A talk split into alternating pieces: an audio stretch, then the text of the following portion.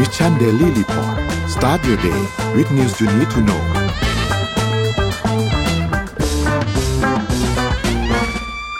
สวัสดีครับ ขอต้อนรับทุกท่านเข้าสู่ Mission Daily Report ประจำวันศุกร์ที่ 24 กุมภาพันธ์นะครับ คุณอยู่กับพวกเราสองคนวันนี้นะครับ สวัสดีครับ อ้อม สวัสดีค่ะพี่กอ่าสวัสดีครับสวัสดีทุกคนด้วยนะครับ วันนี้วันศุกร์แล้วนะครับ ก็จะมีอะไรดีไปเท่ากับวันศุกร์ใช่ไหมชีวิตคนทำงานพรุ่งนี้ก็ได้หยุดกันแล้วนะครับ อ่าไปดูตัวเลขกันก่อน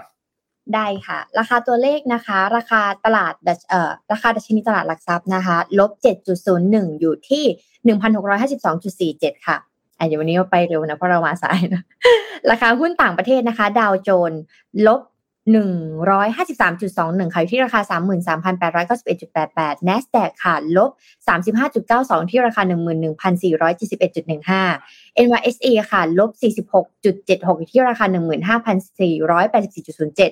FTSE ค่ะลบยี่สิบสองจุดเก้าหนึ่งอยู่ที่ราคาเจ็ดพันเก้าร้อยเจ็ดจุดเจ็ดสองห่างเซ็นค่ะ ลบเจ็ดสิบสองจุดสี่เก้าอยู่ที่ราคาสองหมื่นสามร้อยห้าสิบเอ็ดจุดสามห้าค่ะ ราคาน้ำมันดิบโลกนะคะ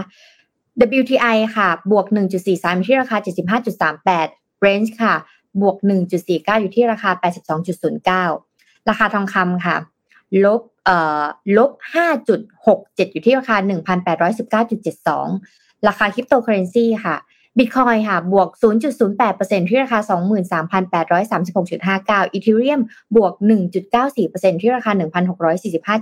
1,645.19 Binance บวก 0.26%ที่ราคา 307.45 s o l นาลบ 0.31%ที่ราคา 23.73 และ Bitcup Coin ค่ะ ลบ 0.1%อยู่ที่ราคา 1.83 ค่ะอ่านตัวเลขแบบรัวๆรัวๆอะ Morning Talk วันนี้ เรื่องอะไร อ่า เนื่องจากวันนี้หลายคนไม่รู้นะครับ วันนี้เป็นวันศิลปินแห่งชาตินะครับ อันนี้ก็เราก็เลยจะมาชวนคุยกันว่า ศิลปินคนโปรดของคุณคือใครนะครับ โดยศิลปินนี้เนี่ย โดยเขาเรียกว่านิยามเนาะ เป็นคำที่ครอบคลุมได้หลายอาชีพนะครับ ไม่จำเป็นจะต้องเป็นสาขาใดสาขาหนึ่งเนาะ ไม่ใช่ไม่คำว่าศิลปินนี่อ่าตัววาดรูปนะครับ นักปั้นนะครับ นักร้องนักแสดงต่างๆตัวนี้อยู่ในเครือเรียกว่าอยู่ในภายใต้คำว่าศิลปินทั้งสิ้นนะครับ อะ มา แชร์กันว่าใครคือศิลปินคนโปรดของคุณนะครับ เราจะดูมาคุยกันท้ายรายการอืมอืมใช่ค่ะ คราวนี้เดี๋ยวอ้อมพามาข่าวหนึ่งก่อนละกัน เป็นข่าวที่อัปเดตมาจากสหรัฐอเมริกานะคะ แล้วก็เป็นสิ่งที่ทุกคนควรจะรู้ เพราะต้องเตรียมตัว เป็นเรื่องเกี่ยวกับการสร้างเหมือนสร้างกฎเกณฑ์ค่ะ รัฐบาลสหรัฐอเมริกาเนี่ยได้สร้างกฎเกณฑ์มาว่า ถ้าเราจะสร้าง ตัว supercharger หรือว่าที่ชาร์จ EV เนี่ยจะต้องมีคุณสมบัติอะไรบ้างนะ เพราะว่าประเทศเขาก็เป็นประเทศที่น่าจะเป็นเจ้าแรกๆเหมือนกันที่เริ่มใช้พวกรถ EV ขึ้นมานะคะ เอาปัญหาก่อนแล้วกันเนาะทำไมถึงทำนะคะ จากปัญหาส่วนตัวที่ใช้รถไฟฟ้าด้วยอย่างที่เคยเล่าให้ฟังว่า เคยไปรอชาร์จจากพัทยานะคะ จะไปขอนแก่นไปรอชาร์จที่โคราชสองชั่วโมง เพื่อรอชาร์จเพราะว่า traffic ในการชาร์จอะ เยอะมากนะคะ แล้วก็มีเพื่อนบางคนเนี่ยรอตั้งแต่สี่ทุ่มเลยได้คิวอีกทีหนึ่งคือหกโมงเช้า นั่นหมายความว่าใครที่มีรถไฟฟ้าแล้วไม่ได้มีที่ชาร์จของตัวเองในบ้าน อันนี้ก็เป็นอีกหนึ่งปัจจัยสำคัญเหมือนกันค่ะ อันที่สองก็คือสำหรับตอนนี้เนี่ยที่ชาร์จเนี่ยมันไม่ค่อยเยอะแล้วถ้าเกิดคนไหนที่มีรถไฟฟ้าแล้วก็ไม่ไม่ได้มีที่บ้านต้องไปหาชาร์จที่อื่นนะคะ อันนี้แนะนำเหมือนกันนะว่าควรจะซื้อซื้อรถไฟฟ้าที่เป็นถังใหญ่อะค่ะ ที่เซฟ แบตได้ถังใหญ่ เพราะว่าถ้าเกิดคุณเป็นถังเล็กเนี่ย แล้วคุณไม่ได้มีที่ชาร์จที่บ้านเนี่ย ที่คอนโดไม่มีที่ชาร์จเนี่ยคุณก็ต้องขับรถหาที่ชาร์จไปเรื่อยๆนะอ้อมเคยเจอเจอเหตุการณ์นึงคือ ขอชาร์จแค่สิบนาทีอะไม่งั้นไม่มีกลับบ้านขอหุ่นขอแค่สิบนาทีค่ะ หนูจะไปชาร์จแถวบ้านหนูก็ได้ค่ะ ตอนนี้หนูอยู่ศรีราชาหนูขอชาร์จแค่สิบนาทีได้ไหมคะดังนั้นเนี่ยมันก็เป็นอีกปัจจัยหนึ่งที่สหรัฐอเมริกาค่ะกำหนดมาตรฐานกลางนะคะ สถานีชาร์จไฟ รถ EV นะสามารถใช้หัวชาร์จร่วมกันได้ แล้วก็มี ID กลางสำหรับแอปพลิเคชันเดียวที่รองรับทุกแบรนด์ค่ะ โดยเริ่มจากการสร้างสถานีชาร์จจำนวน 50,000 แห่งกระจายทั่วประเทศเอ่อทั่วประเทศสหรัฐเลยค่ะก็คือเขาต้องกับบูมก่อน 50,000 แห่งเนี่ยบูมก่อนทั่วประเทศนะคะว่าจะมีอะไรบ้าง แล้วก็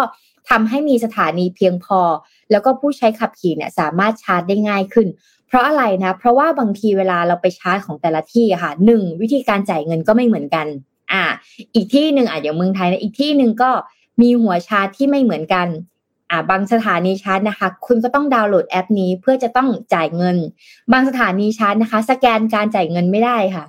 ใช้บัตรเดบิตไม่ได้ค่ะ ต้องใช้บัตรเครดิตในการจ่ายเท่านั้นค่ะ detail พวกนี้ค่ะ มันแต่ละที่ไม่เหมือนกันนะของสถานีชาร์จนะดังนั้นเนี่ย สหรัฐเนี่ยก็เลยเล็งเห็นปัญหานี้ แล้วก็เลยเอาปัญหานี้และวิธีการแก้มาให้กับทุกคนนะคะ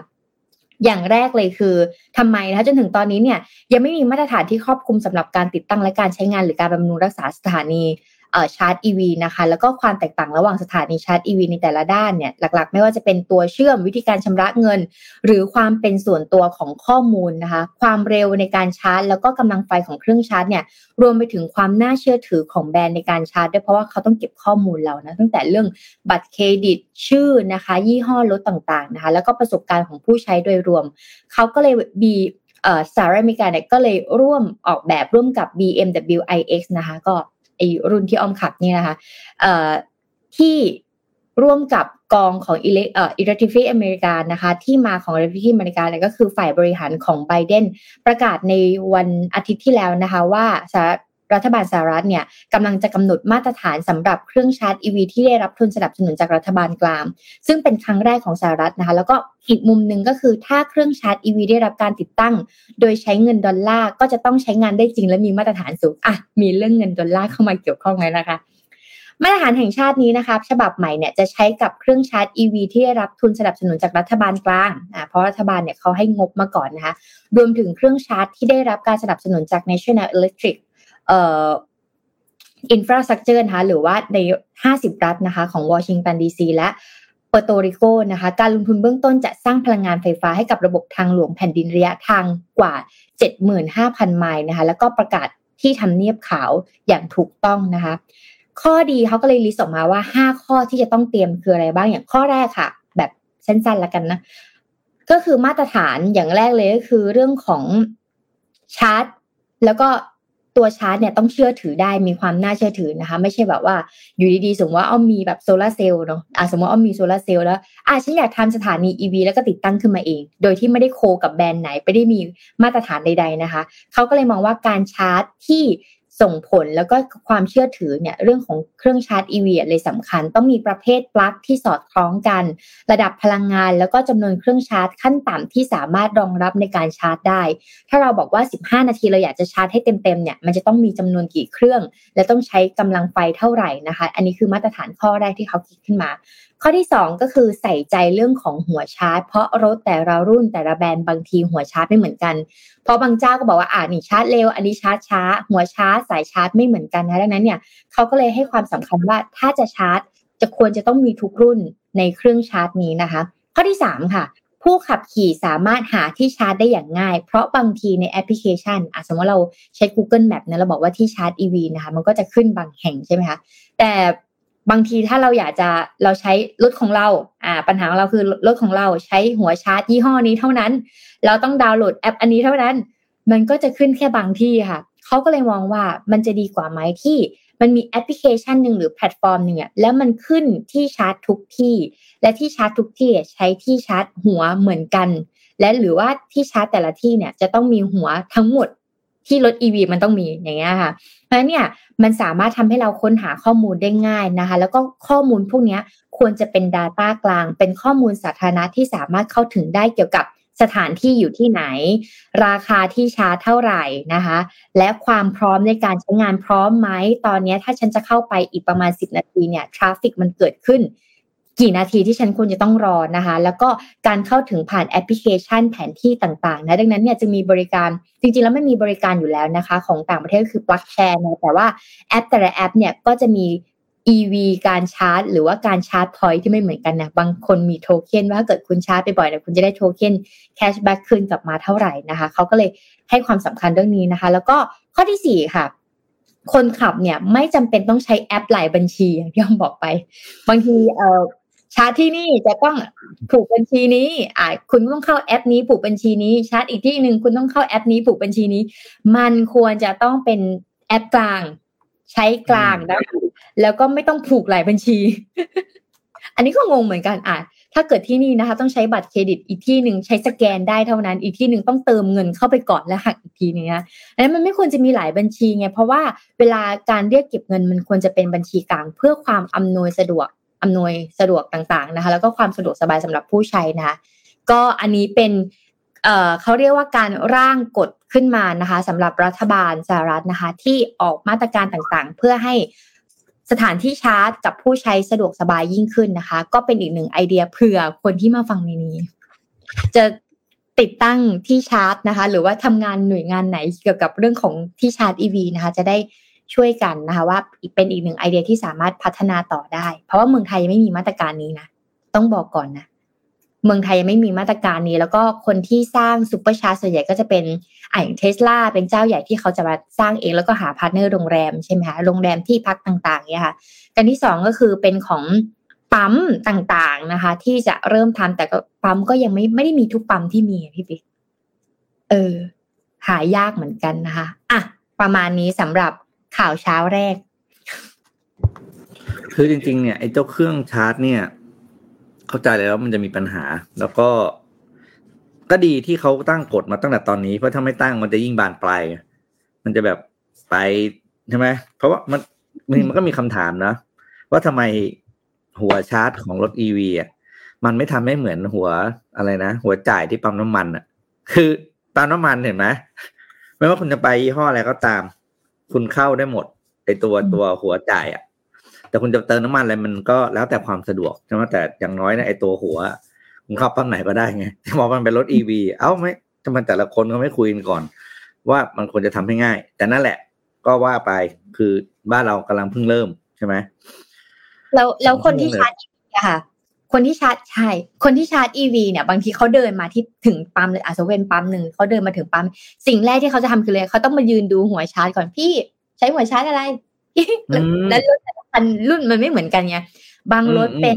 วายดีบางรถเป็นอ้าวพี่รุ่นนี้แล้วพี่ใช้หัวชาร์จอะไรคือต้องมาส่องก่อนแล้วก็ถามคนชาร์จอยู่แล้ว พี่หัวอะไรเสร็จปุ๊บถึงบอกอ๋ออันนี้หัวนี้เราใช้ได้เออหัวนี้เราใช้ไม่ได้อะไรเงี้ยค่ะ อืมคือใครที่เดินทางไปต่างจังหวัดอย่างเงี้ยค่ะ แล้วรถคุณเป็นรถอีวีถังเล็กอะคุณต้องเสี่ยงเหมือนกันนะว่า คุณจะถึงที่หมายตามเวลาที่คุณกำหนดหรือเปล่า เพราะเกิดยิ่งคุณถังเล็กอะแล้วต้องไปชาร์จระหว่างทางเนี่ยเสี่ยง อืม เสี่ยงที่ที่จะต้องรอสักนิดนึงน่าเห็นใจ อะ อะไปดูเรื่องอื่นบ้างครับ มาดูเรื่องที่ญี่ปุ่นบ้างนะครับ ตอนนี้ญี่ปุ่นเนี่ยมี ปัญหานิดหนึ่งนะครับ ในเรื่องของราคาไข่ไก่กำลังจะขึ้นราคาครับ แต่ว่าไม่ใช่เป็นเพราะเรื่องเศรษฐกิจนะ อันนี้เอามาอ่านให้ฟังเพราะว่าไม่รู้ว่าเมืองไทยเนี่ยจะต้องทำยังไงแต่ต้องระวังไว้ ก็คือ ตอนนี้ราคาไข่ไก่ในญี่ปุ่นตอนนี้เนี่ยขยับขึ้นนะครับสิบเยนโนไม่ใช่สิบเยนอ่าสิบเยนนะครับสิบเยนต่อฟองนะครับ สาเหตุหลักเนี่ย มันก็คือเกิดการแพร่ระบาดของโรคไข้หวัดนกครับ ไข้หวัดนกกลับมาอีกแล้วนะครับ ก็เลยทำให้ราคาไข่ไก่ขยับขึ้นนะครับ โดยไข้หวัดนกเนี่ยเริ่มระบาดมาตั้งแต่ช่วงปลายปีที่แล้วนะครับไข้หวัดนกก็คือเบิร์ดฟลูนะเราคงคุ้นๆอยู่เพราะบ้านเราก็มีนานๆจะมีวนมาทีนึงนะครับ แต่ตอนนี้เนี่ยปีนี้มาแล้วมาที่ญี่ปุ่นก่อนนะครับทำให้ราคาขายส่งนะครับ ของไข่ไก่เนี่ยขึ้นฟองละสิบเยนนะครับ แล้วก็ทำให้ตอนนี้ร้านอาหารต่างๆ ในญี่ปุ่นนะครับ ที่ใช้ไข่ไก่เป็นส่วนประกอบหลักนะครับ ก็พวกข้าวหน้าไข่อะไรต่างๆเนี่ยนะครับ ตอนนี้เริ่มมีการขยับขึ้นราคากันแล้ว แล้วข้าวจะขยับราคาขึ้นไปเรื่อยๆนะครับ โดยเบิร์ดฟลูหรือไข้หวัดนกตอนนี้เนี่ยมีอันนี้เอเชียรายงานว่ามีการระบาดนะครับไปยี่สิบห้าจากสี่สิบเจ็ด prefecture ของประเทศญี่ปุ่นนะครับ prefecture ก็คือเรียกว่าเป็น เหมือนกับภูมิภาคเนาะสี่สิบจากสี่สิบเจ็ดเนี่ยระบาดไปแล้วยี่สิบห้านะครับ แล้วก็มีการฆ่านะครับฆ่าสัตว์ปีกนะครับ ไปแล้วกว่าสิบสี่จุดแปดล้านตัวนะครับ ทีนี้ราคาไข่ไก่เพิ่มขึ้นเท่าไหร่นะครับ เพิ่มขึ้นเนี่ยจากราคาโฮเซลนะครับกับไข่ไก่ขนาดกลางนะครับ ที่จากที่เคยขายอยู่ที่สามร้อยสาสิบห้าเยนต่อกิโลนะครับ ซึ่งเป็นช่วง ก็ขยับขึ้นมาจากช่วงเดียวกันของปีก่อนนะครับ เป็นราคาที่แขยับขึ้นแปดสิบเอ็ดเปอร์เซ็นตนะครับจากวันวันเดียวกันของปีที่แล้วนะครับ แล้วก็มีราคาขึ้นเฉลี่ยนะ ทั้งประเทศเนี่ยนะครับ อยู่ที่280เยนในราคาเดือนต่อเดือน ซึ่งเป็นการปรับขึ้นราคาสูงสุด ในช่วงเดียวกันของปีต่อปีเนี่ย ตั้งแต่ปี1986นะครับขณะนี้รัฐบาลญี่ ปุ่นยังไม่สามารถควบคุมเจ้าไข้หวัดนกตัวนี้ได้นะครับ แล้วก็คาดว่าในตั้งแต่เดือนเมษายนนี้เนี่ยนะครับ ก็จะมีอะไรการขาดแคลนของไข่ไก่นะครับ แล้วอาจจะส่งผลให้เกิดการปรับราคาขึ้นครั้งใหญ่นะครับ ต้องไม่ลืมนะครับว่าไข่ไก่เป็น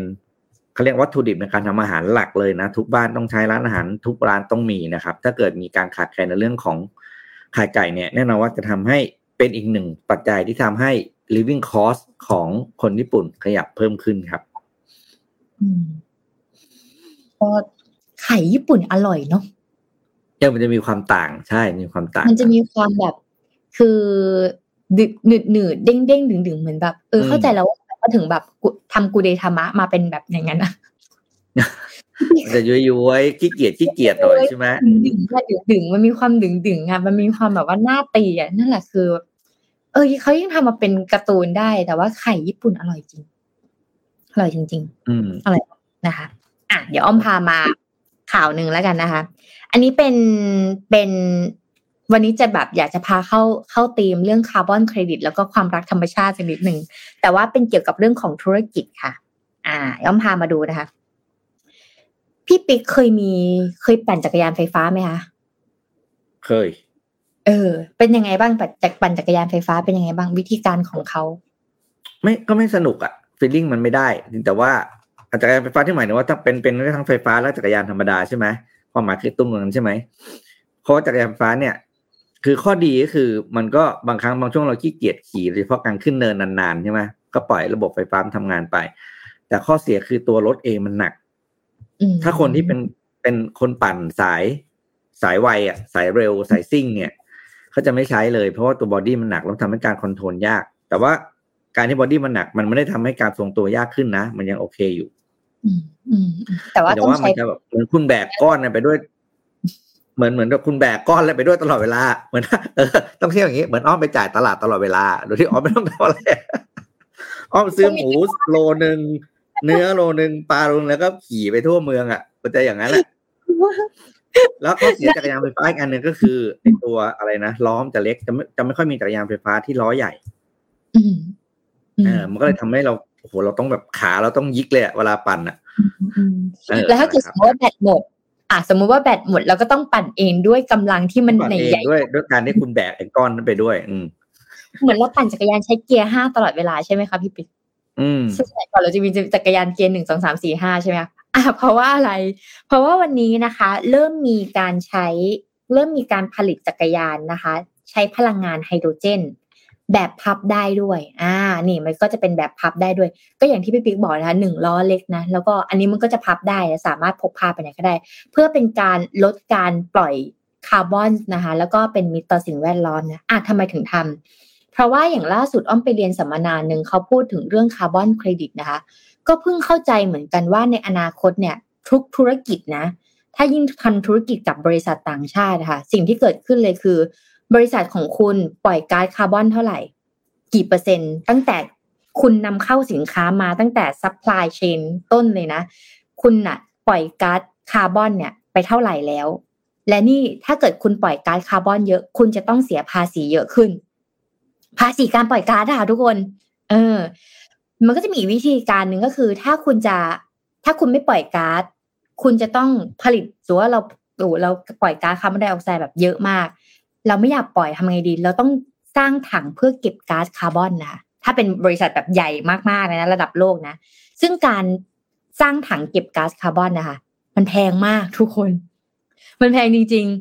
มันก็เลยมีบางบริษัทนะคะ ที่เริ่มทำเรื่องเกี่ยวกับคาร์บอนเครดิตขึ้นมา หรือว่าขายคาร์บอนเครดิตนะคะ หรืออย่าเอาง่ายๆอะค่ะพี่ปิ๊กอย่างประเทศเวียดนามอะค่ะ ตอนนี้ทางยุโรปเนี่ยเขาย้ายฐานกำลังการผลิตอะค่ะไปที่เวียดนามใช่ไหมคะและถ้าเกิดเราส่งสินค้าหากันเนี่ยค่ะ บริษัทไหนที่ส่งสินค้าสามารถแล้วมันลดการปล่อยก๊าซคาร์บอนได้ จะไม่มีการเสียภาษีตรงนี้ด้วย มันก็จะเอื้อทั้งหมดเลยค่ะดังนั้นเนี่ยมันก็เลยเป็นที่มาที่ทำให้อ้อมอะให้ความ สนใจเรื่องเกี่ยวกับคาร์บอนเครดิตมากขึ้นนะแต่เรามาเข้าถึงเรื่องจักรยานกันแล้วกัน คราวนี้เนี่ยเมื่อกี้เราสตาร์ทวิดไวไปแล้วเนาะอีกอันนึงเลยก็คือพลังงานไฮโดรเจนเนี่ยคืออะไรนะคะ พลังงานไฮโดรเจนเนี่ยเป็นพลังงานแห่งอนาคตนะที่เขามองกันนะคะ แล้วก็เป็นที่พูดถึงกันอยู่ในขณะนี้ แล้วก็ล่าสุดมีการคิดค้นจักรยานพลังงานไฮโดรเจนขึ้น ซึ่งเป็นพลังงาน เป็นจักรยานที่ใช้พลังงานทดแทนที่สามารถพับได้ ไม่ปล่อยก๊าซนะคะ แถมยังประหยัดพื้นที่ในการจัดเก็บด้วยนะคะและพลังงานไฮโดรเจนนะคะเป็นพลังงานที่ทดแทนมาจากมาจากอะไรนะมาจากการแยกละลายสาร เช่น ไฟฟ้าจากน้ำอ่านะคะเป็นพลังงานไฟฟ้าจากน้ำนะไฮโดรเจนเนี่ยจะเป็นเชื้อเพลิงสะอาด และไม่ก่อให้เกิดมลพิษทางอากาศ เป็นมิตรต่อสิ่งแวดล้อมนะโดยล่าสุดนะบริษัทยงอันซิงนะคะ เทคโนโลยีจำกัดในเมืองฉางโจวมณฑลเจียงซูนะคะทางตะวันออกของจีนเนี่ยเป็นผู้ผลิตจักรยานพับได้ แล้วก็ใช้พลังงานไฮโดรเจนนี้นะคะเลิออกมาเป็นทางการแล้ว solution ของการใช้งานของมันเป็นยังไงนะคะจักรยานพลังงานไฮโดรเจน รุ่นใหม่นี้มีรูปร่างคล้ายกับจักรยานทั่วไปที่พี่ปิ๊กบอกเลย แต่ไม่ว่าจะล้อเล็กหรือเหมือนมีถังตลอดเวลานะคะ แต่มีการติดตั้งเซลล์เชื้อเพลิงไฮโดรเจน และอุปกรณ์กักเก็บไฮโดรเจนแรงดันต่ำ โดยเซลล์เชื้อเพลิงะคะจะทำหน้าที่ในการสร้างพลังงานขับเคลื่อนจักรยานเมื่อแยกเมื่อเยื่อนะคะ แลกเปลี่ยนโปรตอนอันนี้ศัพท์เทคนิคนิดนึงนะ แล้วก็ได้รับไฮโดรเจน จากอุปกรณ์กักเก็บเซลล์เชื้อเพลิงไฮโดรเจนนะคะ แล้วก็จะมีข้อได้เปรียบหลายประการเมื่อเทียบกับจักรยานไฟฟ้าทั่วไปที่ใช้แบตเตอรี่ลิเธียมอาทิเรื่องแรกเลยคือเรื่องของอายุการใช้งานที่ยาวนานกว่า และเป็นมิตรต่อสิ่งแวดล้อมมากกว่านะ เนื่องจากการสร้างแค่น้ำเท่านั้นในการทำงานนะคะ วิธีการใช้งานก็คือบริษัทเขาเนี่ยก็ระบุว่าจักรยานพลังงานไฮโดรเจนเนี่ยรุ่นใหม่นี้นะคะ จะจ่ายพลังงานตามความเร็วในการปั่นของผู้ใช้ไม่ได้แบบว่า ต้องออกแรงในช่วงแรกเกียร์ห้า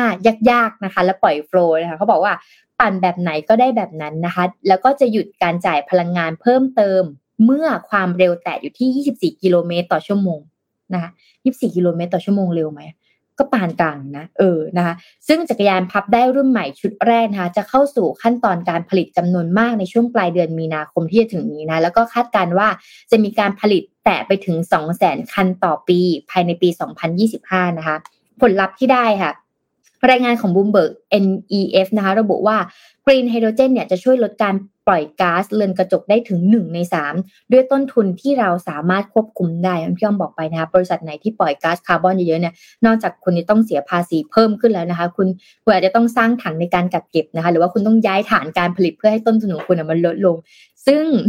พอมาถึงตรงนี้นะคะ ธุรกิจที่เกี่ยวกับรถจักรยานเนี่ยมันสามารถลดการปล่อยก๊าซได้หนึ่งในสามแล้วก็สามารถ ควบคุมต้นทุนได้ด้วยนะคะในขณะที่รายงานวิจัยของโทมัสคอกแบงค์นักวิจัยจากสถาบัน Rocky Mountain สรุปว่า green hydrogen เนี่ยจะช่วยลดการปล่อยก๊าซคาร์บอนไดออกไซด์จากการเอ่อจากกระบวนการผลิตภาคอุตสาหกรรมนะคะและมีส่วนสำคัญที่ทำให้ระบบการผลิตพลังงานของโลก สอดคล้องกับการรักษาอุณหภูมิของโลกให้เพิ่มขึ้นได้ไม่เกิน 1.5 ถึง 2 องศาเซลเซียสค่ะ คือเขาทำมาเป็น paper ออกมาแล้วว่าลดประมาณนี้นะ ไม่ใช่แค่จักรไม่ใช่แค่บริษัทที่มีกิมมิกว่าจักรยานอันนี้จะช่วยรักโลกนะ แต่การผลิตของเขาอะค่ะโรงงานของเขาอะมันลดได้ด้วยเหมือนกัน เออ มันก็เป็นอีกตัวอย่างที่น่าสนใจนะคะ ประมาณ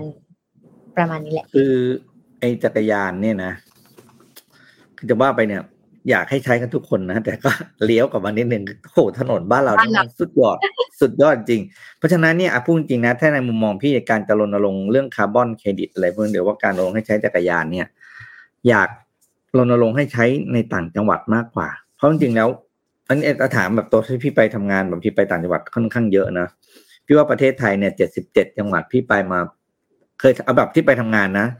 ทั้งขับผ่านตัวตะพี่ว่าน่าจะประมาณสี่สิบสี่สิบห้าจังหวัด สิ่งหนึ่งที่พี่สังเกตเห็นเลยนะครับ จริง ๆ เลยก็คือ เอาเทียบที่อำเภอเมืองนะนะอำเภอเมืองหรืออำเภออำเภอต่างๆ ที่เป็นตัวอำเภอของทุกจังหวัดเนี่ย ถนนจะดีกว่ากรุงเทพเยอะมากเลยนะกรุงเทพนี่คือถนนนี่คือ อย่าเรียกว่าถนนเลยเรียกว่าพื้นผิวโลกแล้วกัน มีแค่แรงดึงดูดเท่านั้นนะถนนกรุงเทพ เพราะฉะนั้นรณรงค์การขี่จักรยานเนี่ยไปขี่ต่างจังหวัดดีกว่ารณรงค์ต่างจังหวัดพี่ว่าจะได้ผลกว่าและปลอดภัยกว่าด้วย ไม่ไม่เอาประชาชนออกมาเสี่ยง โอ้ถนนเทพอันตรายจริงต่างจังหวัดขี่สบายมาก เพราะการเขาทำทางน้อยอะเขาทำถนนน้อยฟุตบาทน้อยเออ แล้วก็ต่างจังหวัดพูดจริงรถในตัวเมืองก็ยังเป็นมอเตอร์ไซค์เป็นส่วนมาก ซึ่งมอเตอร์ไซค์ต่างจังหวัดขี่ไม่เหมือนกรุงเทพนะมอเตอร์ไซค์ต่างจังหวัดขี่ปกติ แล้ววิถีเขาไม่ได้รีบมากเพราะฉะนั้นจะไม่อันตราย แล้วพอเราอะพูดถึงกรุงเทพจริงๆเราต้องคิดอย่างนี้ ขับรถ ขับรถหนึ่งกิโล เออก็เพียงตรงนี้ขี่มาขับรถหนึ่งกิโล ใช้คาร์บอนเท่าไหร่ไม่รู้ละถ้าเราเปลี่ยนมันเป็นจักรยานขี่จักรยานหนึ่งกิโลกรุงเทพขี่จักรยานหนึ่งกิโลต่างจังหวัดปริมาณการลดคาร์บอนอะใกล้เคียงถ้าไม่นับเรื่องรถติดอืมนะครับ เพราะนั้นไปรณรงค์ต่างจังหวัดไป อืมด้วยกัน อะมาดูอีกเรื่องหนึ่งครับ ไปดูที่เรื่องของ อันนี้ดีกว่าเอาอ่าน CNBC ตัวนี้น่าสนใจครับเผื่อเราเอาไปแนะนำลูกหลานได้ว่าถ้าวันนี้ลูกหลานใครกำลังจะเลือกสาขาที่เรียนนะ จะเรียนอะไรดี เพราะว่า CNBC Make It ได้ทำสรุปอันนี้ขึ้นมาครับ ก็คือ มันชื่อว่าสิบสิบสาขาการเรียนที่ได้รับการจ้างก็ได้รับเงินเดือนง่ายๆใช้คำง่ายๆได้รับเงินเดือนสูงสุดหลังจากจบแล้วก็ห้าปีหลังจากจบ อืมอ่านะครับ ก็คือเรียนมาแล้วไม่ต้องไม่ต้องคุยเรื่องมีงานทำนะครับเพราะนี่คือ highest pay แปลว่า เป็นสาขาที่มีความต้องการแน่นอนในตลาดนะครับ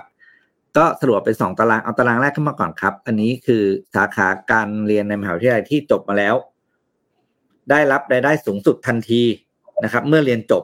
มันจะไม่เหมือนกันนะ เรียนจบปุ๊บได้เงินเดือนสูงก็จะเป็นแรงหนึ่งกับทำงานไปแล้วห้าปีก็จะเป็นอีกแรงหนึ่งอันนี้อันแรกก่อนนะครับ สาขาที่เรียนจบ แล้วได้เงินสูงสุดนะครับสิบสาขาแรกนะครับ อันดับหนึ่งนะครับ chemical engineer เจ็ดหมื่นห้าพันเหรียญนะครับ ต่อปีนะครับ ก็คูณสามสิบสามเข้าไปนะครับ อันดับสอง computer engineer อันดับสาม computer science อันดับสี่ aerospace engineer อันดับห้า electrical engineer สังเกตว่า engineer นี่กวาดหมดเลยนะครับหนึ่งถึงสิบนะครับ ถ้าในสาขาที่เรียนจบมาแล้วและรายได้สูงสุดนะครับ ไปดู อีกตารางหนึ่งครับ เป็นสาขาที่เขาเรียกว่า ถ้าทำงานไปแล้วประมาณห้าปีถึงสิบปีนะครับเขาเรียกใช้คำว่า mid career workers เนี่ย สาขาไหนได้เงินเดือนเดียวกัน อันนี้จะเป็นระยะยาวละจะมีความเปลี่ยนแปลงเล็กน้อยครับ แต่ไม่มาก หลักๆสี่อันดับแรกนะครับ ก็ยังเป็นหน้าเดิมนะครับ chemical computer aerospace แล้วก็ electrical engineer นะครับ ตามมาเป็น computer science หลังจากนั้นก็จะเป็น mechanical engineer miscellaneous physics science นะครับ industrial engineer miscellaneous engineer และ civil engineer คือสรุปแล้วไม่มีสาขาอื่นเลยนะครับ นอกจาก engineer ที่เป็น highest paid เพราะฉะนั้นเนี่ย ใครที่บอกว่า ไม่ต้องเรียนก็ได้ หรือเรียนไปก็ไม่มีงานทำอันนี้น่าต้องกลับไปคิดใหม่ เพราะว่าจะต้องดูให้ดีว่าเราเรียนสาขาอะไร แล้วมันก็จะเป็นคำถามที่กลับมาถาม กระทรวงศึกษาบ้านเราแล้วกันเนาะถามตรงๆเลยว่า เรามีความพร้อมสำหรับสาขาการเรียนเหล่านี้แค่ไหน ในเมื่อเราเห็นแล้วว่าสาขาการเรียนเหล่านี้เนี่ยเชื่อว่าต่อไปก็จะเป็นที่ต้องการอีกมากนะครับ แล้วเรามีการผลิตบุคลากรสำหรับการเรียนการสอนเหล่านี้ไว้หรือยัง ถ้าไม่มีเราจะเรียนสาขาที่เป็นรายได้ อะพูดแค่ว่ารายได้น้อยๆอะรายได้ไม่ได้ไม่มีรายได้เท่านี้เราจะสอนแบบเดินอยู่อีกเหรอ ไม่ได้บอกนะครับ ว่าการเรียนสาขาไหนไม่ดีนะ แต่เราคุยกันมุมแค่ว่าสาขาที่เรียนแล้วจะเป็นความเป็นที่ต้องการของตลาดเนี่ย เนี่ยมันมันก็ฟ้องอยู่ตรงเนี้ยนะว่าสาขาอะไรน่าเรียนนะครับอ่าอ้อมเสริมแล้วกันในฐานะที่อ้อมจบสายนี้คอมไซจบโปรแกรม คือแล้วก็ทำการศึกษาด้วย คือต้องบอกก่อนว่าอย่างอ้อมอะเริ่มเขียนโปรแกรมตั้งแต่อายุสิบห้านะแล้วจนจบมหาลัยอะคือเก้าปีของการเขียนโปรแกรมเนี่ยเอ่อคอมไซเนี่ย มันจะเป็นเหมือน มันจะต่างจากเอนจิเนียร์นะทางด้านเขียนโปรแกรมมันจะไม่เหมือนกัน แต่สิ่งที่อ้อมได้เรียนรู้เลยคือ จนถึงตอนนั้นถึงตอนนี้ผ่านมาสิบกี่ปีแล้ววะโอ้ยจะยี่สิบปีแล้วอะยังใช้อยู่อะ คอของการเขียนโปรแกรมของมันนะคะยังใช้อยู่ถึงทุกวันนี้ เช่นสมมติว่าอ้อมเขียนไซต์ HTML CSS อย่างเงี้ย มันก็ยังเป็น HTML CSS อยู่อะตอนเนี้ยไม่ได้หมายถึงว่าตอนอ้อมเรียนเมื่อประมาณสิบห้าปียี่สิบปีที่แล้วอะตอนนี้ภาษาเขียนโปรแกรมมันจะเปลี่ยนไปไม่ได้เปลี่ยนไปนะคะทุกคนสิบห้าปีมันก็ยังอยู่เพียงแต่ว่าสิ่งที่คุณจะต้องเรียนรู้เลยคือธุรกิจนั้นๆส่วนถ้าเกิดอ้อมทำธุรกิจเรื่องการศึกษา อ้อมก็ต้องเขียนเว็บไซต์เกี่ยวกับการศึกษาใช่ไหมคะอ้อมก็ต้องทำ เว็บไซต์ขึ้นมา มีเอ่อไปหน้าไหนเป็นยังไง UX UI design ขึ้นมาอย่างเงี้ยค่ะ และความอีกมุมหนึ่งถ้าอ้อมย้อนเวลากลับไปได้ อ้อมก็จะไม่เรียน com sci นะ แต่อ้อมจะเรียนอะไรรู้ไหม engineer เรียน hardware engineer ค่ะ ทุกคนสิ่งที่อ้อมได้เรียนรู้เลยคือ คนที่อย่างอ้อมอะจบเขียนโปรแกรมมาเขียนมาเก้าเกือบเกือบเขียนมาเกือบสิบปีอะเรียนด้วยเขียนด้วยอย่างเงี้ย พออ้อมไปเรียนซ่อมเครื่องขุดคริปโตอะยากค่ะ เพราะว่าเราจะต้องเข้าใจไฟสิบโวลต์สิบสองโวลต์สิบสี่โวลต์ต่างกันยังไง บัดกรีเป็นยังไงชิป อันเนี้ยต่างจากชิปตัวอื่นยังไง อะการการวิ่งของ flow ไฟมันเป็นยังไงบ้างคะสาย hardware engineer สำคัญมาก เพราะในอนาคตไม่ว่าจะเป็นรถ ไม่ว่าจะเป็นหุ่นยนต์นะคะ พวกนี้มันมาจากฮาร์ดแวร์หมดเลยค่ะ มันจะมีเรื่องของไฟฟ้าวงจรการเชื่อมต่อเนี้ยมันมีเรื่องเนี้ย ที่นอกเหนือจากเราเขียนโปรแกรมค่ะแต่คนคนที่เขียนโปรแกรมเขาก็จะมี logic อีกแบบหนึ่งว่าเขาจะเขียนโค้ดยังไงให้สั้นที่สุด และสามารถใช้งานกับคนอื่นได้ง่ายที่สุด อันนี้ไปถามสาย engineer นะคะแต่ถ้าไปถาม hardware engineer ค่ะสายเนี้ยวิศวะทำเครื่องหุ่นยนต์ต่างๆอะเขาจะเก่งเรื่องฮาร์ดแวร์มากแต่เขาอาจจะไม่เก่งเรื่องโค้ดเพราะเนี่ยสิ่งที่เขาทำถ้าเขาได้มีโอกาสในการเขียนโค้ดเขาจะก๊อปปี้เป็นชุดๆเป็นทอดๆไว้ค่ะ แต่จะทำให้มันออกมาสั้นที่สุดอะรวมกันอะยังไม่ได้ นี่คือถามเด็กจดหมาย แล้วก็พอถึงทุกวันเนี้ยถ้าแต่สิ่งที่ภาคภูมิใจตัวเองเลยคือ เราโชคดีมากที่เราเรียนเขียนโปรแกรม เพราะมันทำให้เรามีงานทุกวันนี้ ผ่านไปประมาณอะตอนนี้มีเท่าไหร่สามสามสามสี่ใช่ไหมผ่านไปประมาณแบบหลายปีแล้วอะสิบห้าสิบหกปีแล้วอะเรายังอยู่สายงานนี้อยู่อะเรายังทำงานเรื่องนี้อยู่ เรายังทำมาหากินสัมมาอาชีพกับเรื่องนี้อยู่อะค่ะ ดังนั้นนะอาชีพเขียนโปรแกรมสำคัญมากมากมากมากมากมากมากเพราะว่ามันจะไม่เหมือนกับ marketing ค่ะพี่ปิ๊กอะถ้าเราเรียนสาย business ใช่ไหมคะองค์ประกอบกับ marketing อะ marketing อะตอนที่เราเรียนสิบห้าปีที่แล้วอะกับตอนเนี้ยไม่เหมือนกันเลยนะคะอ่า price people price price product ใช่ไหมคะ ตอนนั้นมีแค่สี่ P ใช่ไหมตอนนี้เป็นยังไงมั่ง social media ad คือ marketing มันมันเครื่องมือมันเปลี่ยนไปเยอะ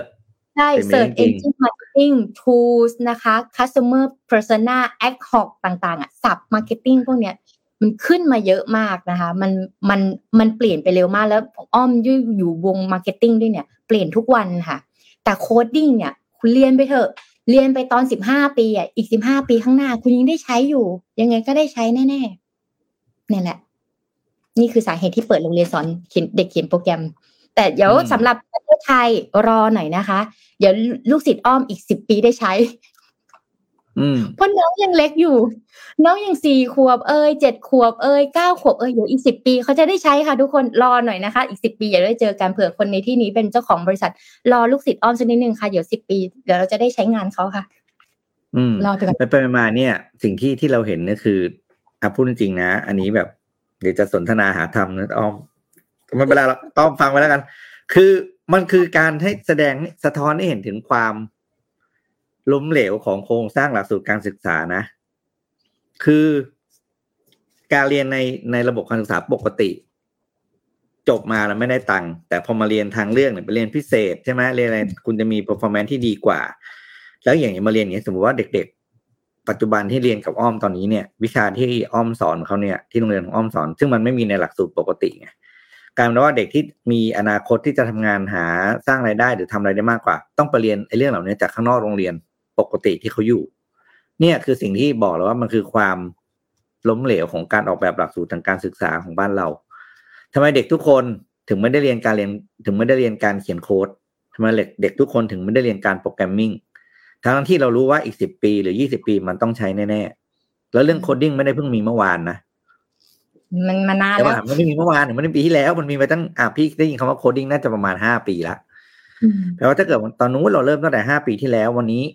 ถ้าเด็กห้าขวบวันนี้เขาสิบขวบเขาใช้งานได้แล้วนะเขาวิธีคิดเขาเปลี่ยนไปละเขาสามารถเอาโค้ดไปทำอะไรถึงที่เขาอยากทำได้ ก็นั่นแหละครับ เดี๋ยวหนูขอเสริมอีกนิดนึง ตอนที่พี่ปิ๊กเรียนอยู่ที่โรงเรียนอะพี่ปิ๊กเรียนคอมพิวเตอร์พื้นฐานใช่ไหมคะเรียนพี่ก็เรียนนี่ไง ภาษา C Pascal COBOL ซึ่งมันหายหมดแล้วไงเออแต่ว่าภาษาคอมพื้นฐานของอ้อมในช่วงวัยประถมหมายถึงคอมพิวเตอร์พื้นฐานคือหนึ่งพิมพ์ดีดสอง Microsoft Excel สาม Microsoft Word สี่ Google ตอนนี้ค่ะ ระบบการศึกษาได้เอาออกไปหมดแล้วค่ะพี่ปิ๊กอืม อันเนี้ยสิ่งอันเนี้ยอ้อมช็อกมากๆก่อนหน้าเนี้ยเขาจะมีหลักสูตรวิทยาการคำนวณอะขึ้นมา แล้วก็จะมีคอมพิวเตอร์พื้นฐานใช่ไหมคะแต่ตอนเนี้ยในวิทยาการคำนวณอะมันจะมีอยู่สามอันก็คือหนึ่งคอมพิวเตอร์พื้นฐานสอง codingแล้วก็สามคือ digital literacy ปัญหาที่เจอคือช่วงโควิดนะคะเด็กถ้าอ่าไม่ไม่เอานานาชาติหรือเอกชนนะเพราะเขามีคอมพิวเตอร์อยู่ที่บ้านอยู่แล้ว แต่ช่วงโควิดอะค่ะเด็กที่อยู่ต่างจังหวัดหรือโรงเรียนทั่วไปอะค่ะที่เขาไม่ได้มีคอมพิวเตอร์อยู่ที่บ้านนะคะเขาไม่ได้แตะคอมพิวเตอร์เลยค่ะ แล้วเวลาไปสอนที่โรงเรียนน่ะสิ่งที่เกิดขึ้นคือ พิมพ์ดีดไม่เป็นค่ะ มัธยมแล้วนะ เปิดปิดคอมพิวเตอร์ไม่ได้ ไอคอนบทบทหน้าตาเป็นยังไงอะเข้าเข้าใจความนี้มัธยมอะ Microsoft อืม Word ยังไม่รู้ว่าสัญลักษณ์มันเป็นยังไง เข้า Google ไม่รู้จะ search ว่าอะไร และอ้อมตกใจมากเลยคือ ไม่ได้สอนเรื่อง Microsoft Excel เพราะ Microsoft Excel สำคัญกว่า coding นะคะ เพราะอะไรคุณจะทำธุรกิจอะไรก็แล้วแต่ คุณจะทำงานอะไรก็แล้วแต่ Excel คุณต้องใช้ค่ะ Microsoft Excel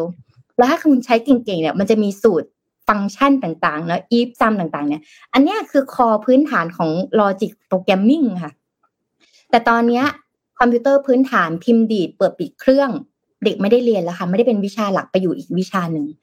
มันก็เลยทำให้เด็กเนี่ย ไม่ใช่แค่ coding เข้าไม่ถึง คอมพิวเตอร์พื้นฐานเขายังใช้ไม่เป็นเลยค่ะ coding ไม่ต้องพูดถึงเลย คอมพิวเตอร์พื้นฐานไม่ได้แตะเลย ประมาณนี้ค่ะอืมแต่สนทนาหาท นี่เออผมเป็นคนเคยเรียน C กับ Fox Pro ด้วยนะฮะโอ้โหเรียน Fox Pro นี่ต้องรุ่นเดียวกันแน่นอน ถ้าแบบคุณมาแนว Fox Pro เนี่ยต้องประมาณรุ่นผมแน่นอน คุณห้ามปฏิเสธว่า คุณอายุใกล้เคียงกับพี่นะครับเพราะว่า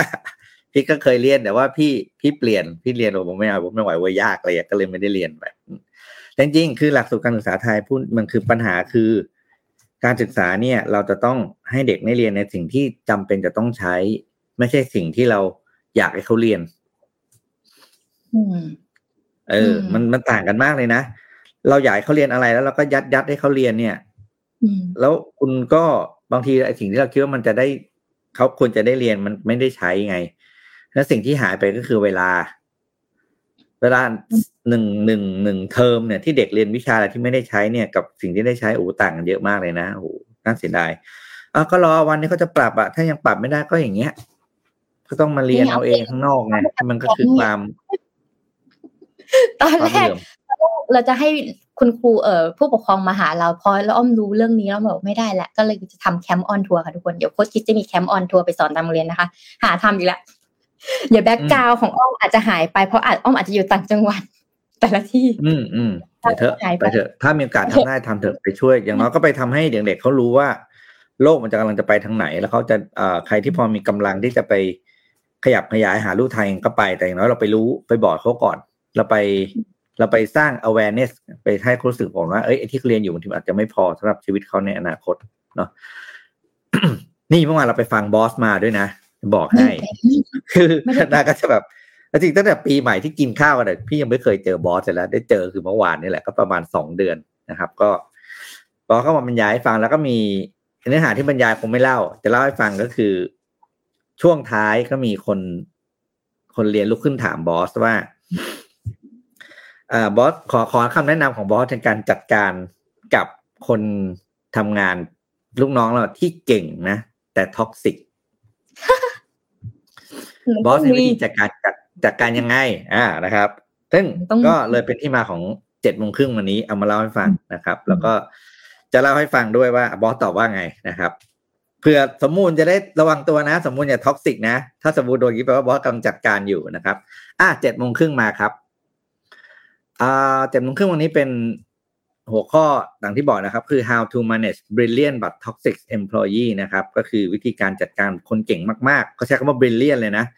เพราะคำถามนึงคือแค่คำว่าคนที่เขาถามใช้คำว่า brilliant brilliant ก็คือคนที่เก่งมากๆ แต่ toxic มันจะมีอย่างฟุตบอลถึงล่าสุดก็จะนึกนึกออกใช่ไหมโรนัลโดที่กับแมนยูอะเนี่ย brilliant ไหมโรนัลโดเก่งไหมเก่ง แต่ก็มีความเป็น toxic แล้วสุดท้ายเนี่ยก็ทีมก็จัดการว่าไป ทีนี้มันในโลกของการทำงาน จัดการยังไงบ้างนะครับอะไปเลยครับ ข้อแรกครับ ข้อแรกก็บอกว่า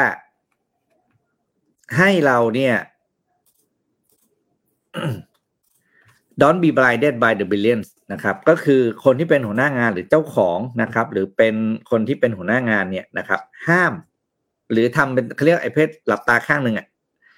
ปล่อยเขาเก่งนี่ก็เลยอะไรเขาจะทำอะไรแย่ๆก็ปล่อยไปนะครับ เพราะเขาเก่ง การที่เราจะ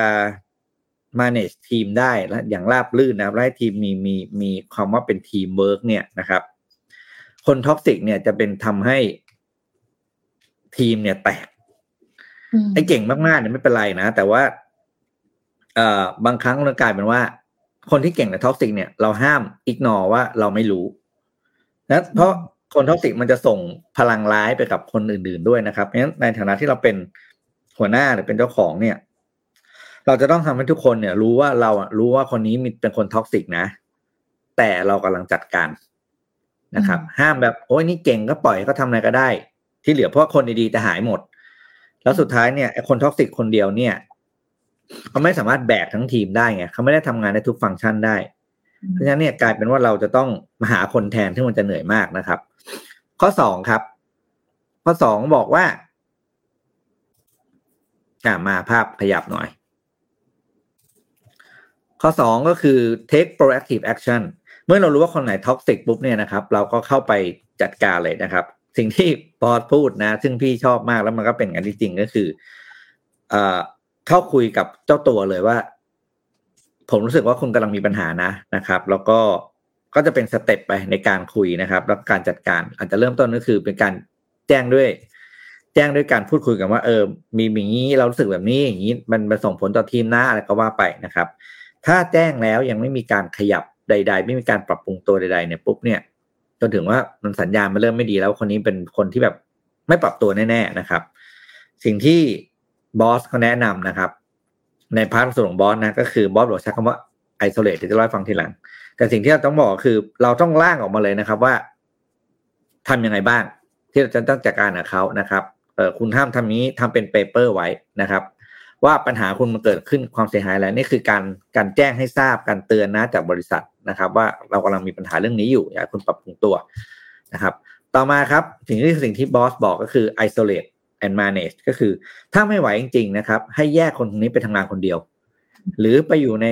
ส่วนงานที่ไม่ต้องติดต่อกับมนุษย์มากนัก ก็คือคุณจะเก่งก็ไม่เป็นไรคุณไปเก่งคนเดียวนะครับ แล้วก็แต่คุณ toxic ไป toxic กับคนข้างนอก แต่ใช่ แต่ใช่มา ไม่ใช่มา toxic ในห้องนี้ไอในที่ทำงานนี้นะครับแล้วเนี่ย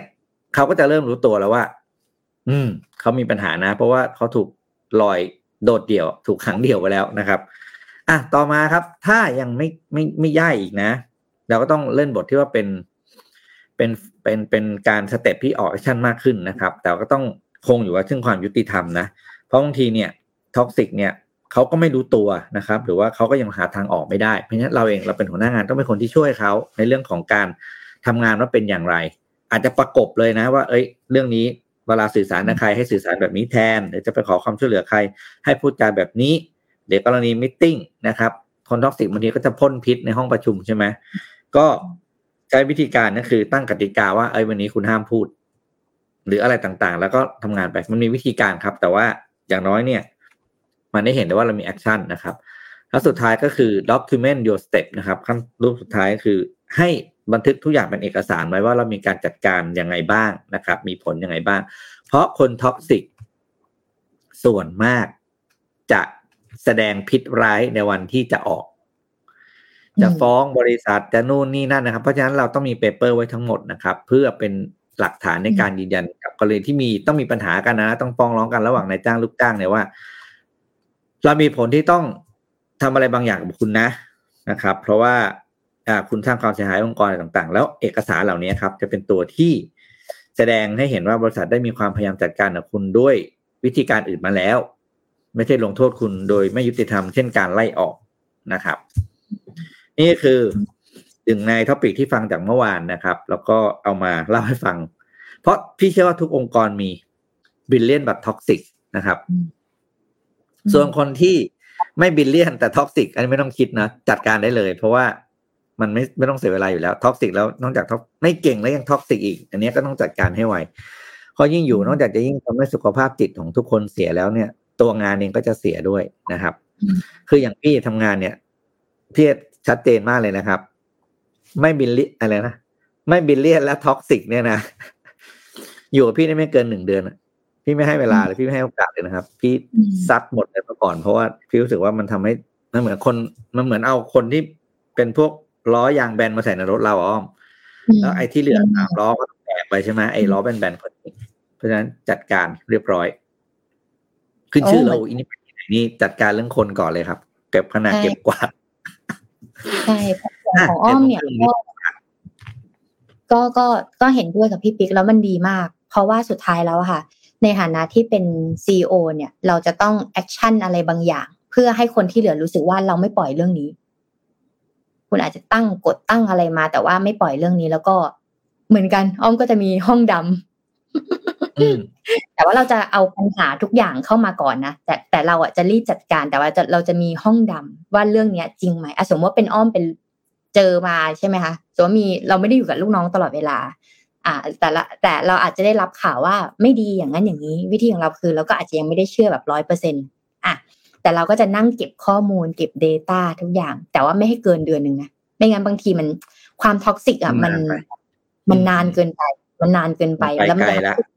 ไม่โอเคมัน หรือถ้าจะแก้ปัญหามันอาจจะไม่ทันแล้วอย่างเงี้ยแล้วก็เรียกเข้ามา มาคุยว่าเป็นยังไง แล้วก็บอกเลยว่าแบบนี้จริงไหมใช่ไหมแล้วก็ ถ้าใช่ทั้งหมดซัดซัดต้องซัดเออเดี๋ยวให้โอกาสแล้วถ้าไม่แก้ไขภายในสองเดือนนี้นะอะ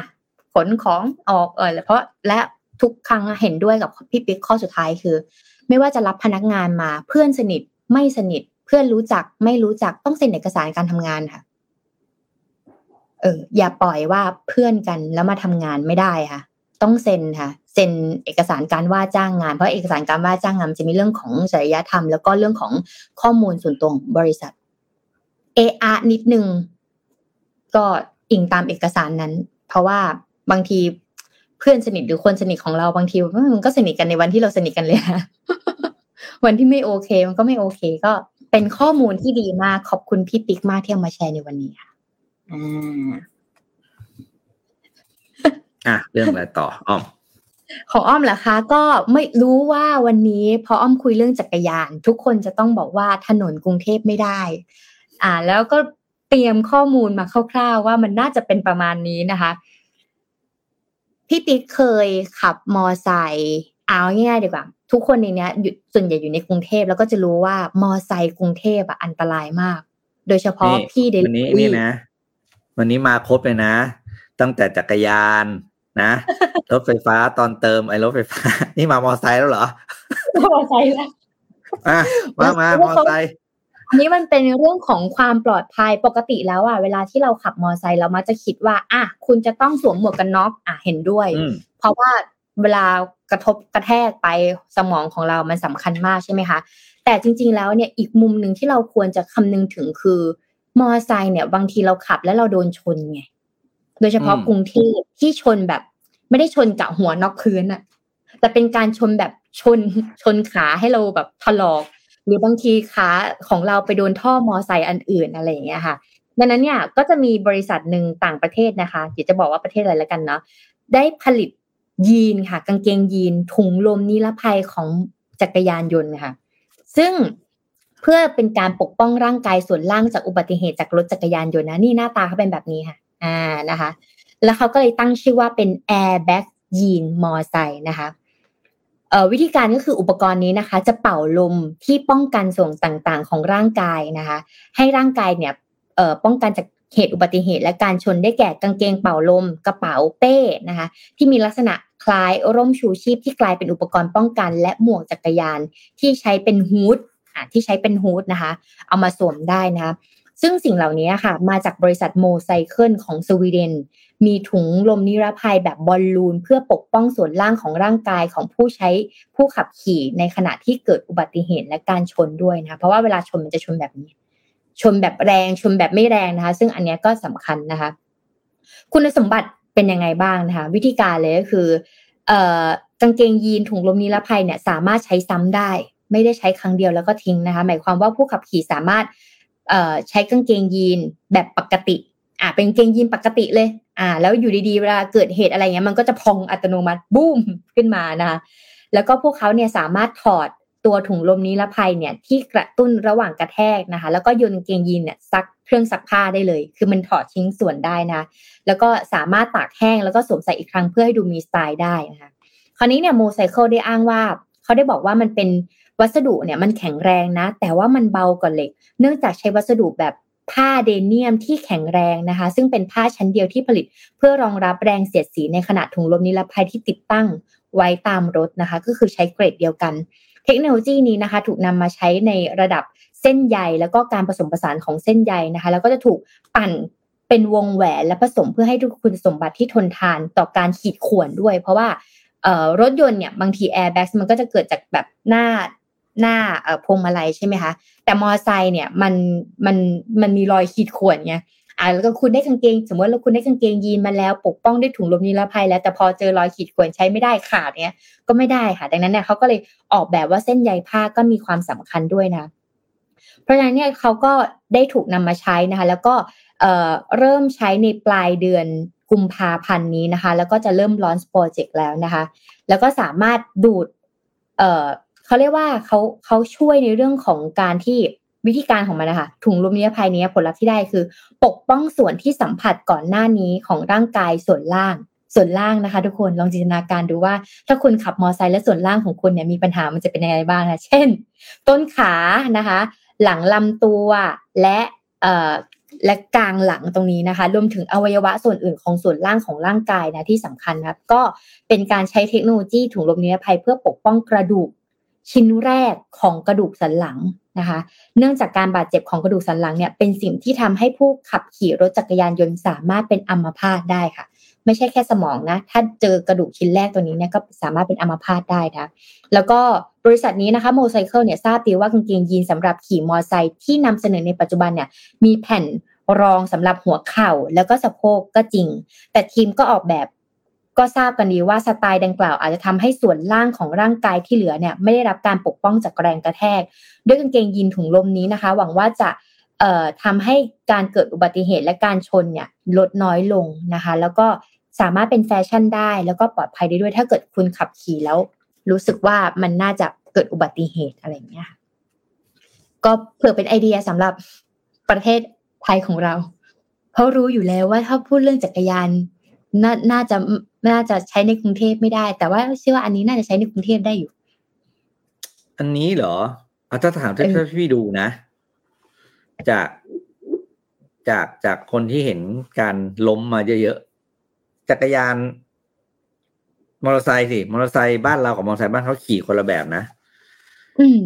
มอเตอร์ไซค์บ้านเขาจะขี่แล้วก็มันจะขี่ทำความเร็วได้ และการล้มมันจะล้มเหมือนท่าที่เขาทำในคลิปวิดีโอนี่แหละ คือล้มเอาล้มเอาเอาเอาเอาข้างลงแล้วก็สไลด์สไลด์ตัวเอาข้างลงได้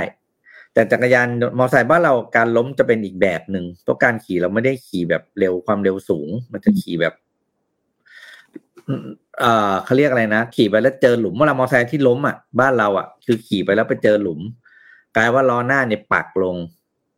แล้วก็ท้ายเนี่ยยกขึ้นแล้วตัวเนี่ยดีดออก หัวทิ่ม อืมอืมหัวทิ่มจะเป็นการล้มคนละแบบ ของบ้านเราถ้าให้เวิร์กเนี่ย ต้องเป็นแขนจุงจังจะมีเขามีชุดแขนได้ไหมครึ่งบนอะไม่เขามีแต่ส่วนล่างค่ะ ชุดเนี้ยกางเกงยีนอืม แต่ก็อย่างว่าแหละบ้านเราอะ อืมหมวกกันน็อกไม่ใส่เลยเก่งเก่งใหญ่อืม ก่อนมอไซค์บ้านเราก่อนจะอะไรนะ ก่อนจะใส่แจ็คเก็ตไอ้ก่อนใส่เกงยีนนี่แอร์แบ็กตัวนี้เนี่ย ไปไปเลิกขับรถย้อนสอนก่อน ปัญแล้วเออ อันนี้เห็นเห็นใน Facebook นะเขาโพสต์กันนะว่าบนถนนฟุตบาทอะจำไม่ได้ว่าที่ไหนนะแต่การที่มอไซค์ไปรออยู่บนฟุตบาทอะแบบหลายเป็นสิบสิบคันอะเป็นเรื่องปกติ เกิดขึ้นได้ยังไงงงมาก อืมงงมากงงมากคือเป็นเรื่องอะไรอย่างเงี้ยนะไอ้ประเภทนะย้อนสอนห้าม ขี่ขึ้นไปบนสะพานข้ามทางแยกที่เขาไม่ให้ขึ้นอะเพราะถนนบนสะพานถนนมันแคบใช่ไหม คนแค่ก็ไปเบียดเขาอย่างเงี้ยแล้วก็โดนเฉียวชนกัน ซึ่งเราก็ไม่รู้ว่าใครยังไง แต่ว่ามันก็อันตรายกับตัวคุณเองอะ เพราะว่ายังไงเนี่ยมอเตอร์ไซค์ชนกับรถเนี่ยมอเตอร์ไซค์ก็เจ็บ เจ็บมากกว่าอยู่แล้วเอาตัวไปชนกับเหล็กแหมนั้นก็เพื่อความปลอดภัยของตัวคุณเองอะครับ ก็นั่นแหละอะไรสะพานไหนเขาไม่ขึ้นก็อย่าขึ้น แล้วก็จริงๆนะไอ้ไอ้สะพานข้ามทางแยกในกรุงเทพเนี่ยนะบางสะพานขึ้นได้บางสะพานขึ้นไม่ได้ แล้วป้ายก็หายไปหมด คนขี่เขาก็บางทีเขาก็ไม่รู้บางทีคนที่ดีๆเขาก็มีนะเขาไม่รู้เขาก็ขึ้นไปแล้วมันก็อันตรายกับเขาอะไรเงี้ยอืม โอ้ยปวดหัว มีคนบอกว่าพร้อมพงษ์ค่ะเออผมบอกก็มีเขาไปรอคนนั่นน่ะ บนนั้นน่ะ กลางเมืองเลยนะอืมพวกนี้บางทีก็แหมเหนื่อยใจ โอ้ยไม่น่าจะบ่นไม่อยากจะอะวันนี้มีของมาขายนิดนึงครับ ก่อนจบรายการเดี๋ยวจะไปคุยเรื่องศิลปินคนโปรดกันเนาะก็แนะนำหนังสือเล่มใหม่สำหรับคนที่อยาก productive มาก ๆ นะครับ แบบ productive productive อยากทำอะไรได้หลายวัน แล้วไม่รู้จะใช้เครื่องมืออะไรนะครับ ก็มีหนังสือเล่มใหม่นะครับ ของคุณแบงค์คอนเทนต์ชิฟุนะครับ ชื่อ productivity 101เอ้ย productivity flow ไม่ใช่ productivity flow นะครับ ก็เป็นหนังสือที่รวมนะครับ เทคนิคการทำให้ตัวเอง productive ทุกวิธีที่มีอยู่นะครับ รวมมาทั้งหมดไว้ในเล่มเดียวนะครับ เล่มนี้เออก็ พี่อ่านแล้วพี่ก็ยอมรับว่ามีหน้าทำไมคุณแบงก์ก็ทำอะไรได้หลายอย่างจริงเนาะและเล่มนี้ก็มีบอสนะครับ เขียนคำนิยมให้ด้วยนะครับ ก็หาซื้อได้นะครับ จากลิงก์ที่เดี๋ยวสมมูลจะแปะให้นะครับ แต่วันนี้สมมูลไม่มาใครจะแปะเนี่ย แต่ว่าประเด็นก็คือเรามีมาแจกให้แฟนรายการสามคนนะครับ ก็เดี๋ยวให้สมมูลทำนะครับ ซึ่งไม่รู้ว่าจะแจกด้วยกติกาอะไรเพราะสมมูลไม่มานะก็เลยไม่รู้จะทำยังไง ก็เป็นว่า พิมพ์เข้ามาแล้วกันว่าศิลปินคนโปรดของคุณคือใคร ถ้าศิลปินคนโปรดของใครตรงใจกับสมมูลนะสามคน เดี๋ยวสมมูลแจกให้คนละหนึ่งเล่มนะครับ productivity flow อะไรนะเขาเรียกภาวะลื่นไหลทำอะไรก็ง่ายหมดนะครับ คือคำว่า flow เนี่ยมันเป็นสิ่งสำคัญมากในการทำงานนะ ถ้าเราเข้าอยู่สภาวะ flow ก็คือสภาวะที่เราทำงานอะไรเพลินจนไม่ไดีเสียงรอบข้าง ไม่มีการถูกรบกวนจาก เรื่องอื่นๆนะครับ มันจะทำให้เราทำงานอย่างมีสมาธิสูง แล้วงานนั้นจะเสร็จได้เร็วขึ้นนะครับ งานจะออกมาดีขึ้น แล้วเราเองเราก็ใช้พลังงานน้อยด้วย เพราะถ้าเมื่อไหร่ที่เราอยู่ในภาวะ flow เนี่ยเราจะดึงเอาศักยภาพที่อยู่ข้างในออกมาใช้ได้เต็มที่นะครับแจกแค่แฟนรายการสามเล่มนะครับ ส่วนใครที่ยังหาซื้อไม่ได้ เดี๋ยวไปหาแปะเอานะครับ เดี๋ยวสมมูลจะแปะลิงก์ให้หรือไม่ก็ไปที่เพจของสนักพิมพ์พี่ก็ได้นะครับ เดี๋ยวจะ แปะลิงก์ในการสั่งซื้อได้นะครับ เล่มนี้confirm ว่าอ่านแล้วคุณจะ very productive พี่แบงค์นี่ก็ประเภทยอดมนุษย์เหมือนกันนะครับ ก็ไม่รู้ทำอะไรได้หลายอย่างเต็มไปหมดเลยอะซึ่งก็ลองให้พี่แบงค์อยู่กับ boss เราเลยจะเกิดอะไรขึ้น เออเนี่ยถ้ามาอยู่ด้วยกันเดี๋ยวสายลูกน้องลูกน้องนี่ไม่ต้องหลับต้องนอนอะ อืมนะครับแล้วเกิดบริษัททำ project ร่วมกันสิสงสารลูกน้อง อืมมีคนพิมพ์มาโอเคว่าขาด ขาดแคทโฟทำยังไงดียืมหน่อย อืมขายแคชคนโฟละลโฟค่ะเออคนละแคชโฟลสำคัญกับ productivity flow นะ อืมอ่า ศิลปินคนดังเอ่อศิลปินในใจพี่ปิ๊กคือใครคะโอ้โห ถ้าถามพี่เหรอพี่ก็ไม่นึกคำตอบเลยของอ้อมก่อนได้ไหมของหนูเหรอวิหนูได้โพยมาหลายคนนะ แต่หนูอะชอบพี่เบิร์ดธงชัย อืมอืมที่เบิร์ดเพเป็นราะตัวว่าอย่างที่ดีมากในการทำงาน ทุกอย่างทุกมิติ แต่สิ่งที่มิติทำให้เราชอบพี่เบิร์ดเพราะว่าแม่ค่ะ อ๋อโตมากับเพลงพี่เบิร์ดนี่เองโตมากับเพลงพี่เบิร์ดอ่าแล้วก็จะเริ่มมีเอ่อถ้าอยู่กับแม่นะคะ ก็จะมีเอ่อพี่เบิร์ดธงชัยกับคุณพุ่มพวงนะคะ แต่ถ้าอืมสมมติว่าไปต่างจังหวัดแต่บ้านอ้อมแบบว่าเป็นแบบเป็นคนอีสานใช่ไหมถ้าไปต่างจังหวัดอย่างเงี้ย ก็จะแบบว่านกน้อยอุไรพรสนุกเรารู้สึกว่ามันเป็นอีกโลกหนึ่งที่ที่สนุกอะ แล้วไม่ไม่ไม่รู้ว่าทุกวันนี้จะเจอความสนุกแบบนั้นอยู่ไหม แล้วก็เพลงมันก็ มันอยู่ในในช่วงเวลาของเราอะอ้อมก็เลยชอบเพลงแบบเก่าๆ เพราะว่าแม่เปิดตลอดเวลาเออมอย่างเงี้ยอ่า พี่ปิ๊กอะคะเออพูดถึงพี่เบิร์ดก็เป็นหนึ่งคนที่ที่ชอบนะ ก็เหมือนกันเลยก็เราก็ฟังเพลงพี่เบิร์ดมาตลอดใช่ไหมครับ เอ่อนึกไม่ออกเหมือนกันในเรื่องคนเดียวของใครบ้างบอกเอามีปูพี่ปูพงศิษฐ์พี่เสกเออทางพี่ถ้าถามว่าพี่พี่ชอบพี่ชอบพี่เสกเหมือนเหมือนคุณคุณสุธรรมเนี่ยเขาเขียนมาพี่เสกเนี่ยนะอะพูดจริงถ้าถ้าในเอาแบบเรื่องวงการนักร้องแล้วกันนะวงการนักดนตรีวงการดนตรีบ้านเรา พี่ว่ามีมีพี่มีสามคนที่พี่คิดว่าเป็นอัจฉริยะที่สุดเลยนะครับ นะหนึ่งก็คือน้าแอดพี่แอดคาราบาวอืมนะครับสองคือพี่เสกโลโซ นะสองคนนี้เนี่ย คือแต่งเพลงเก่งมาก แต่งเพลงเก่งมากจริงแล้วก็แบบแต่งเพลงอะไรก็ได้จริงๆนะสองคนเนี้ย คือเรียกว่าที่สุดแล้วล่ะ แล้วก็อย่างพี่อย่างเอาใครเคยเห็นไหมว่าเพลงเลือกตั้งบ้านเราอ้อม ตีว่าเก้าสิบเก้าเปอร์เซ็นแต่งโดยคุณแอดคาราบาวคนเดียวอืมคนอะไรจะแต่งเพลงให้พรรคการเมืองได้ทุกพัก เอานโยบายนู่นนี่นั่นมาแต่งแล้วเนื้อร้องไม่ซ้ำกันเลย คือ นี่คือแบบความเก่งมากอะไรอย่างเงี้ยแล้วเก่งเก่งจริง ๆ นะครับ อ่าพี่เสกเนี่ยก็เป็นอีกหนึ่งจีเนียสนะการการการเล่นดนตรีการอะไรเขาว่าโอเค ชีวิตส่วนตัวเราไม่ยุ่งนะ เราคุยเรื่องผลงานฝีมืออย่างเดียวนะครับ พี่เสกเนี่ยก็เก่งมากอีกคนหนึ่งที่ร้องเพลงแล้วเพราะจริง ๆ นะแบบร้องเพลงอะไรก็เพราะเลยนะต้องบอกเลยว่าก็คือเอ่อพี่แจ้พี่แจ้เดนุพลแก้วการการเอ็กซ์ซึ่งตอนนี้แกก็คงไม่ได้ร้องเพลงแล้วล่ะพี่แจ้นี่คือร้องเพลงอะไรก็เพราะจริงๆแล้วร้องเพลงเก่งมาก แล้วก็วิธีการร้องเป็นเอกลักษณ์เฉพาะตัวมาก ก็นั่นแหละมันก็บอกไว้นั่นแหละว่าโตมากับวงอะไรนะเพราะถ้ารุ่นหลังๆพี่ก็ไม่ค่อยรู้จักแล้วอย่างเราว่ารู้จักศิลปินน้อยมากนะครับรู้จักศิลปินน้อยมากจริงๆก็ดูซิน้องๆ ชอบอะไรกันบ้างอะมีบี้สุกฤษฎิ์มีคุณบุรินทร์นะครับบุรินทร์ Groove Riders นะของเบเกอรี่ก็ชอบหลายคนนะครับ พี่พี่พี่ชอบหลายคนอย่างส่วนตัวพี่ชอบพี่ชอบพี่สมเกียรติพี่สมเกียรติ Zmyx พี่ก็รู้จักกันเป็นการส่วนตัวแล้วได้ฟังเรื่องราวของแกว่า พี่สมเกียรติเนี่ยไม่ไม่เคยเรียนดนตรีแต่แต่งเพลงได้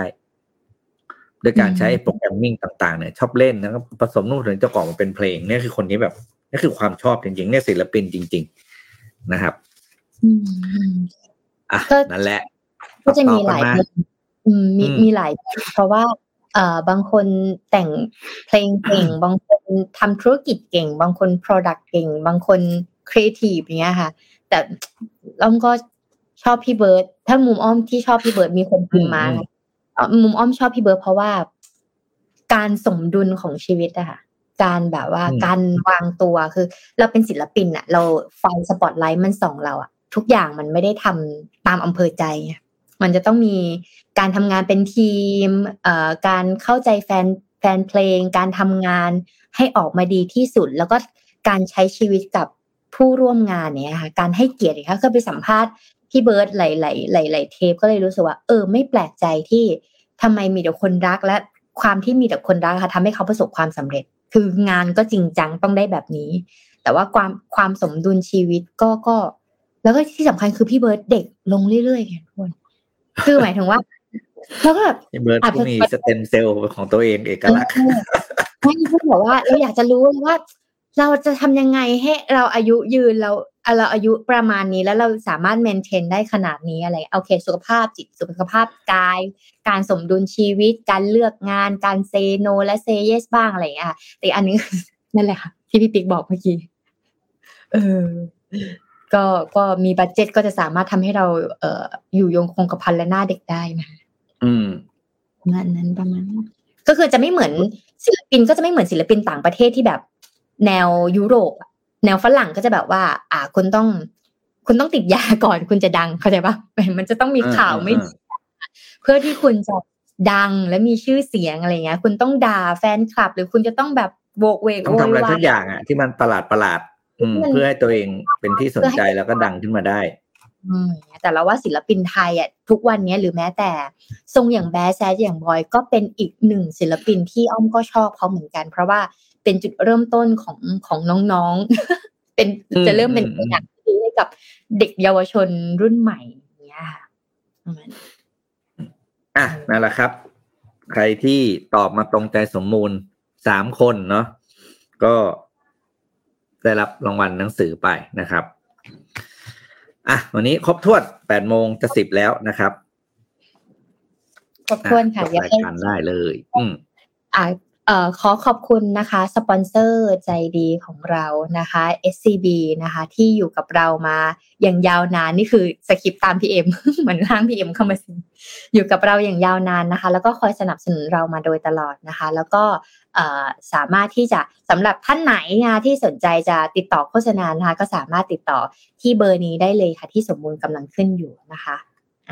ประมาณนี้แล้วก็สำหรับวันศุกร์นี้นะคะ ก็ให้ทุกคนนะคะมีความสุขกับการทำงานนะคะ แล้วก็มีเวลาที่เหลือไปเที่ยวพักผ่อนชาร์จแบตชาร์จแบตชาร์จพลังให้อย่างเต็มที่นะคะ แล้วก็กลับมาฟังพวกเราได้ใหม่นะคะ ในวันจันทร์หน้าตอน7จ็ดโมงเช้านะคะ ก็สำหรับวันนี้อ้อมกับพี่ปิ๊กต้องลาไปก่อนนะคะ แล้วพบกันใหม่สำหรับสัปดาห์หน้าค่ะ สวัสดีค่ะสวัสดีสวัสดีครับ Mission Daily Report start your day with news you need to know